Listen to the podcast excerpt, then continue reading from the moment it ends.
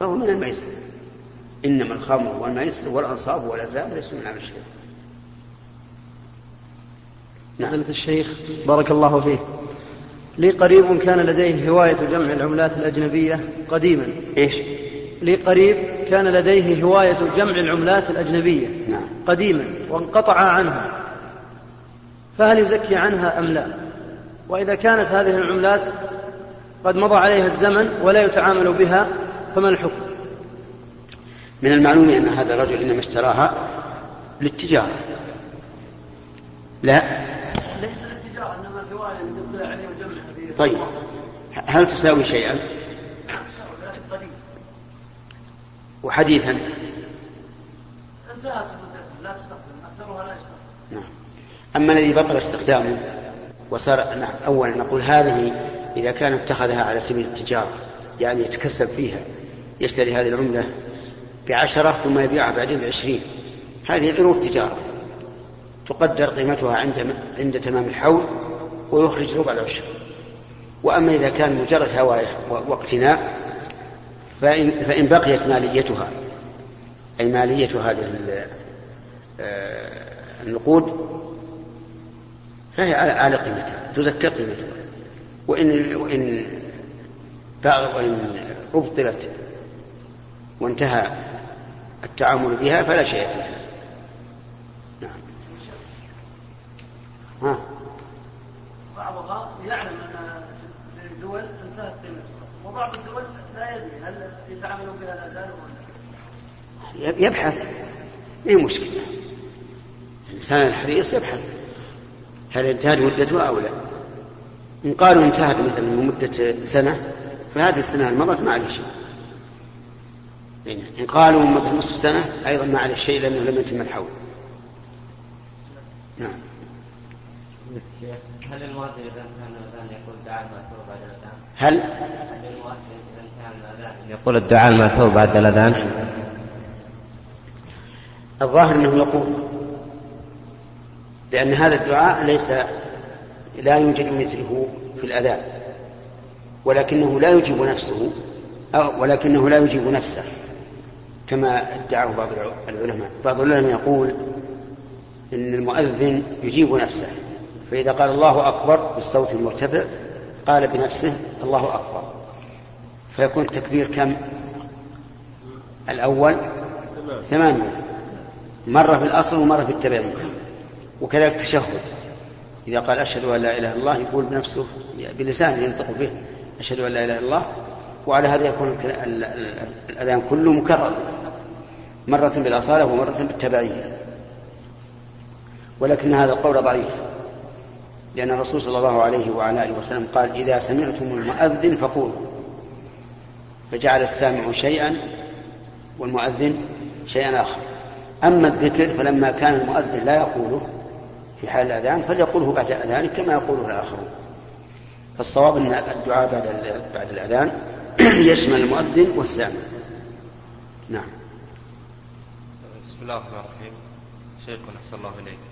شاب خرج من بلدته مسافر وحان وقت الصلاة. فهل يقصر تلك الصلاة أم لا؟ ثم أقام في البر لمدة ثلاثة أيام أو خمسة أيام. فهل يقصر الصلاة ويجمعها؟ هل يسن له ذلك؟ أما المسألة الأولى فإنه يصلي ركعتين. لأن العبرة بفعل الصلاة لا بوقتها. ولهذا لو أن لو قدم الإنسان إلى بلده بعد دخول الوقت صلى أربعا. ولا يقول إنه دخل عليه الوقت وأنا مسافر فأصلي ركعتين. يعني العبرة بفعل الصلاة. كما أنه لو أذن وهو في بلده ثم سافر بعد الأذان فإنه يصلي ركعتين اعتبارا بفعل الصلاة. وأما وقت إقامته يومين أو ثلاثة فالقصر سنة يعني أن يقصر رباعية إلى ركعتين. وأما الجمع فالأفضل أن لا يجمع لأنه ليس بحاجة للجمع والجمع إنما يشرع عند الحاجة إليه. أما إذا لم يحتج إليه فإن الأفضل أن لا يجمع.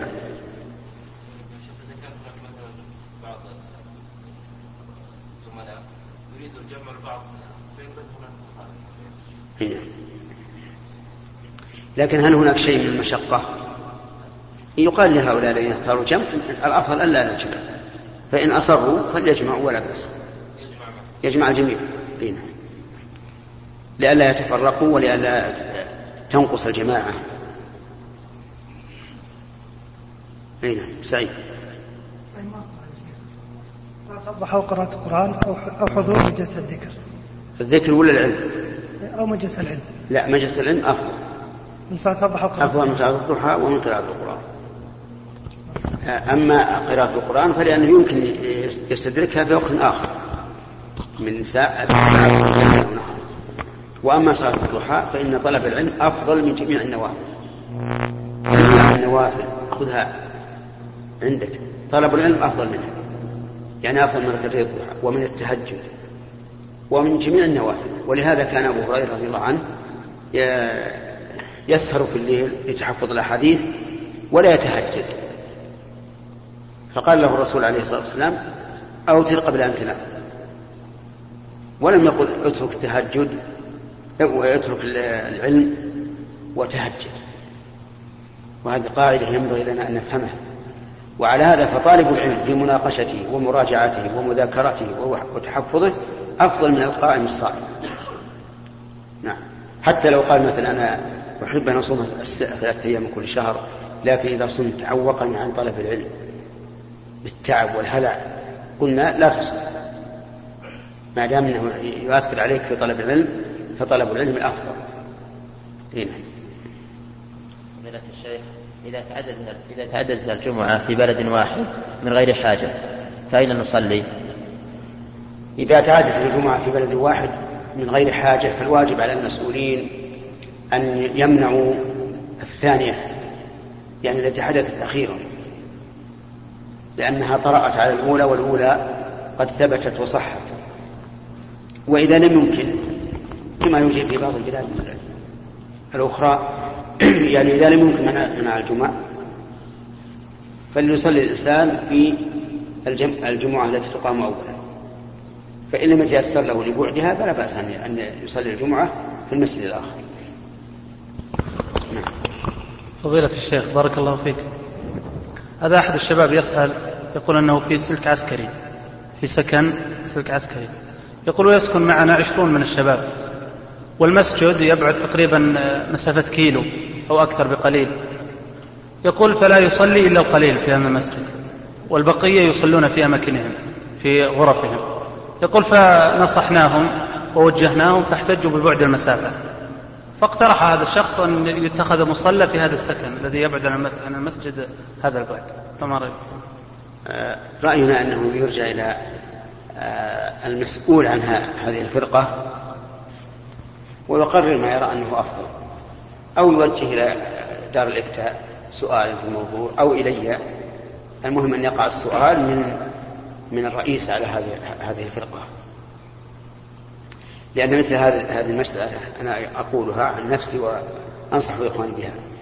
إذا كانت هناك فرقة في عمل من الأعمال وجاء السؤال من واحد من هؤلاء العلماء الذين يعملون تحت رئاسة فلا تجب لا تجب لأنك سوف تحدث فتنة.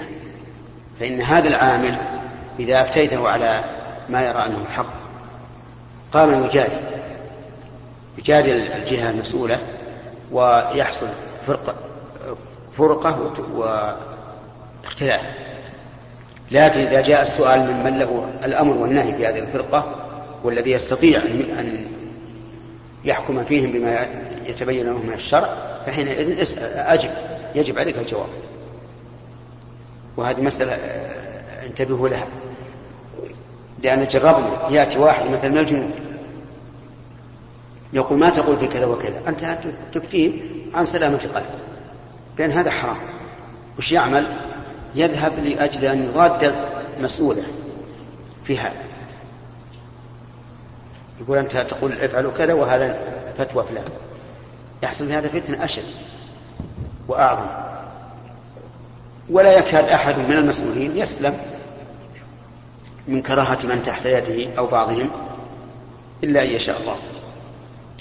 فتجد إذا كره مسؤولا ذهب ينبش لعل عليه أخطاء في أمور شرعية حتى يسأل عنها ثم يأتي بالجواب من العالم المعتبر عند الجميع فينابذه فينابذه في ذلك فالمهم إني أنا أنصحكم أنصح طلبة أن ينتبهوا لمثل هذه الأمور.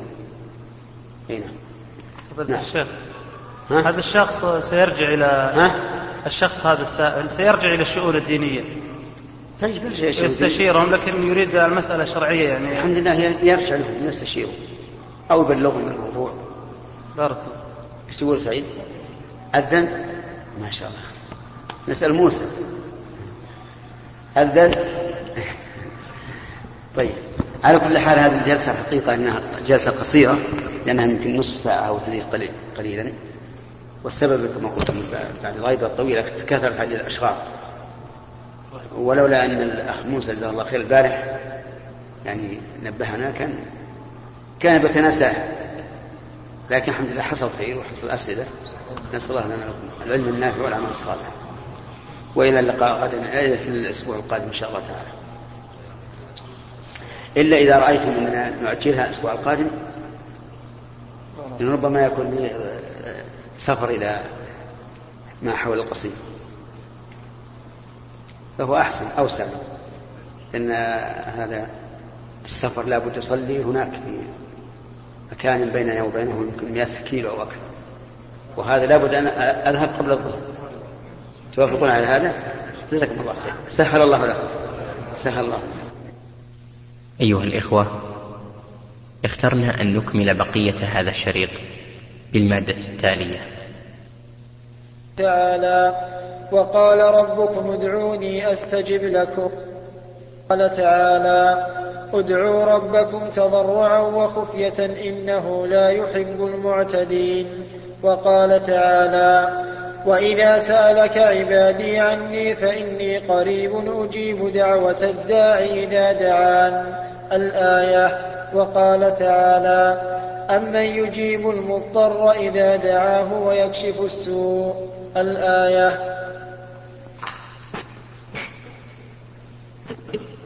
بسم الله الرحمن الرحيم. قال المؤلف رحمه الله في كتابه رياض الصالحين كتاب الدعوات. الدعوات جمع دعوة وهي دعوة الإنسان ربه عز وجل. يقول يا ربي يا ربي وما أشبه ذلك؟ يسأل الله تعالى أن يعطيه ما يريد وأن يكشف عنه ما لا يريد. ثم قال باب الأمر بالدعاء وفضله. وذكر الآيات. منها قول الله تعالى وقال ربكم ادعوني أستجب لكم. وهذا قول من الله عز وجل. ووعد. والله تعالى لا يخلف الميعاد. ادعوني أستجب لكم. والمراد بالدعاء هنا دعاء دعاء العبادة ودعاء المسألة. أما دعاء العبادة فهو أن يقوم الإنسان بعبادة الله. لأن القائم بعبادة الله لو سألته لماذا لماذا أقمت الصلاة لماذا آتيت الزكاة لماذا صمت لماذا حججت لماذا جاهدت لماذا بررت الوالدين لماذا وصلت الرحم لقال أريد بذلك رضا الله عز وجل. وهذا وهذه عبادة متضمنة للدعاء. أما دعاء المسألة فأن تسأل الله الشيء. تقول يا رب اغفر لي يا رب ارحمني يا رب ارزقني وما أشبه ذلك. وهذا أيضا عبادة. كما جاء في الحديث الدعاء عبادة. وإنما كان عبادة لما فيه من صدق التوجه إلى الله تعالى والاعتراف بفضله. فيكون قوله وقال ربكم ادعوني يشمل دعاء العبادة ودعاء المسألة. استجب لكم. والاستجابة في دعاء العبادة قبولها. والاستجابة في دعاء المسألة إعطاء الإنسان ما سال وهذا وعد من الله تعالى لكن لا بد من أمور. يعني لا بد لإجابة الدعاء من شروط منها الإخلاص. أن تخلص لله فتكون داعيا له حقا.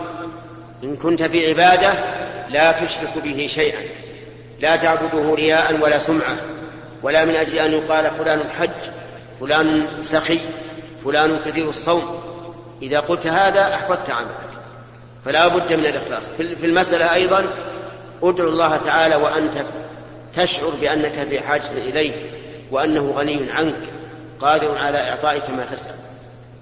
ولا بد أيضا من أن يكون الدعاء لا عدوان فيه. فإن كان فيه عدوان فإن الله لا يقبله. ولو من الأب لأبيه ولو من الأب لابنه أو من الأم لابنها. إذا كان فيه عدوان فإن الله لا يقبل لقول الله تعالى ادعوا ربكم تضرعا وخفية إنه لا يحب المعتدين. فلو دعا الإنسان بإثم بأن سأل ربه شيئا محرما والعياذ بالله. فهذا لا يقبل لأنه معتد ولو سأل ما لا يمكن شرعا مثل أن يقول اللهم اجعلني نبيا هذا لا, لا يجوز وهو عدوان ولا يقبل. ولو دعا على مظلوم فإنه لا يقبل.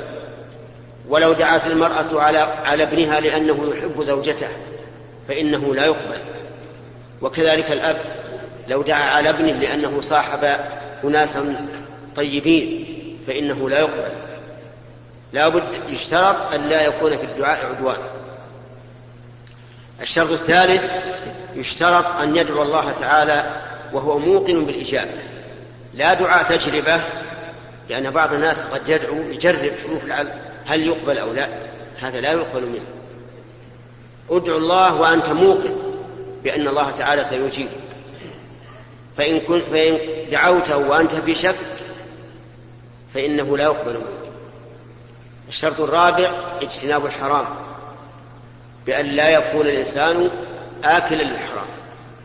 فمن أكل الحرام من ربا أو فوائد غش أو كذب أو ما أشبه ذلك فإنه لا يستجاب له. والدليل على هذا قول النبي صلى الله عليه وعلى آله وسلم إن الله طيب لا يقبل إلا طيب. وإن الله أمر المؤمنين بما أمر به المرسلين فقال تعالى يا أيها الرسل كلوا من الطيبات واعملوا صالحا. وقال يا أيها الذين آمنوا كلوا من طيبات ما رزقناكم واشكروا الله إن كنتم إياه تعبدون. ثم ذكر الرجل يطيل السفر أشعث أغبر يمد يديه إلى السماء وما يا ربي يا رب ومطعمه حرام وملبسه حرام وغذي بالحرام فأنى يستجاب لذلك. فاستبعد النبي صلى الله عليه وعلى آله وسلم أن يستجيب الله لهذا مع أنه فعل من أسباب الإجابة ما يكون جديرا بالإجابة. ولكن لما كان يأكل الحرام صار بعيدا أن يقبل الله منه نسأل الله العافية. فهذه أربع شروط للدعاء لا بد من مراعاتها. والله موفق. بسم الله الرحمن الرحيم. سبق لنا الكلام على بيان فضيلة الدعاء وشروط الإجابة. وفي هذه الآية الكريمة يقول الله عز وجل وإذا سألك عبادي عني فإني قريب أجيب دعوة الداعي إذا دعا فليستجيبوا لي وليؤمنوا بي لعلهم يرشدون. الخطاب للنبي عليه الصلاة والسلام يقول الله له إذا سألك عبادي عني. يعني هل إني قريب أو لست بقريب؟ فالجواب فإني قريب. وقربه جل وعلا قرب يليق بجلاله وعظمته. ليس قرب مكان لأنه سبحانه وتعالى فوق كل شيء فوق السماوات السبع فوق العرش ولكنه قرب يليق بجلاله وعظمته. فهو مع علوه العظيم الذي لا منتهى له إلا بذاته المقدسة هو مع ذلك قريب. قريب في علوه بعيد في دنوه جل وعلا. قال النبي صلى الله عليه وسلم ذات يوم لأصحابه إن الذي تدعونه أقرب إلى أحدكم من عنق راحلته ولكنه فوق سماواته. السماوات السبع والارضون السبع في كفه جل وعلا كخردلة في كف أحدنا. فهو محيط بكل شيء لا إله إلا هو. إذا سألك عبادي عني فإني قريب. قربا يليق بجلاله وعظمته وليس قرب مكان بمعنى أنه ليس عندنا في الأرض بل هو فوق سماواته جل وعلا. أجيب دعوة الداعي إذا دعاه هذا هذا الشاهد. أنه يجيب دعوة الداعي إذا دعاه حقيقة والتجأ إليه. وافتقر إليه وعلم أنه لا يكشف السوء إلا الله وأنه محتاج إلى ربه فإنه إذا دعاه في هذه الحال أجابه سبحانه وتعالى. ولكن لا بد من ملاحظة الشروط السابقة. فليستجيبوا لي وليؤمنوا بي. فليستجيبوا لي أي لما دعوتهم إليه من عبادته سبحانه وتعالى ومنها أن يدعون أن يدعوني. لأن الله أمر بذلك وقال ربكم ادعوني أستجيب لكم. فليستجيبوا لي وليؤمنوا بي إيمانا حقيقيا لا شك معه ولا كفر معه وحينئذ يكون الله تعالى أسرع إليهم بالإجابة. لعلهم يرشدون لعل هنا للتعليل أي لأجل أن يرشدوا. فيكونون في فيكونوا في جميع تصرفاتهم على وجه الرشد والرشد ضده السفه هذه أيضا من الآيات التي تحث على الدعاء. أن الإنسان يدعو الله عز وجل في بإيمان وإخلاص.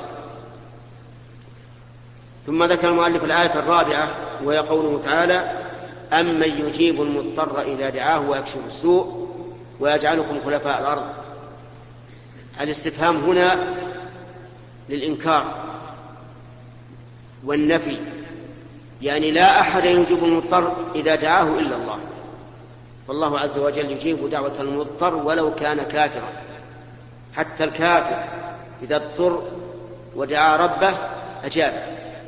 قال الله تعالى وإذا غشيهم موج كالظلل دعوا الله مخلصين له الدين فلما نجاهم إلى البر إذا هم يشركون فالمضطر الذي تلجؤه الضرورة إلى دعاء الله ولو كان كافرا يجيب الله دعوته. فما بالك إذا كان مؤمنا من باب أولى؟ فلا أحد يجيب المضطر إذا دعاه إلا الله. أما غير الله عز وجل فقد يجيب وقد لا يجيب. ربما تستغيث بإنسان وأنت غريق أو حريق تستغيث به ولا ولا يجيبك ولا ينقذك. لكن الله عز وجل إذا اضطررت إلى إلى دعائه فدعوته أجاب. أمن يجيب المضطر إذا دعاه ويكشف السوء يزيله ويجعل ويجعلكم خلفاء الأرض أإله مع الله. أي لا إله مع الله يجيب المضطر إذا دعاه ويكشف السوء. وفي هذا رد وإبطال لما يدعيه عباد الأصنام من أنها تجيبهم وتغيثهم فإن هذا لا حقيقة له. أي أحد تدعوه من دون الله فإنه لا يجيب. حتى الرسول عليه الصلاة والسلام لو دع لو دعوته وقلت يا رسول الله أنقذني من الشدة فإنك مشرك كافر. والرسول عليه الصلاة والسلام متبرئ منك ويقاتلك لو كان حيا لأنه لا أحد يدعى إلا الله. كل من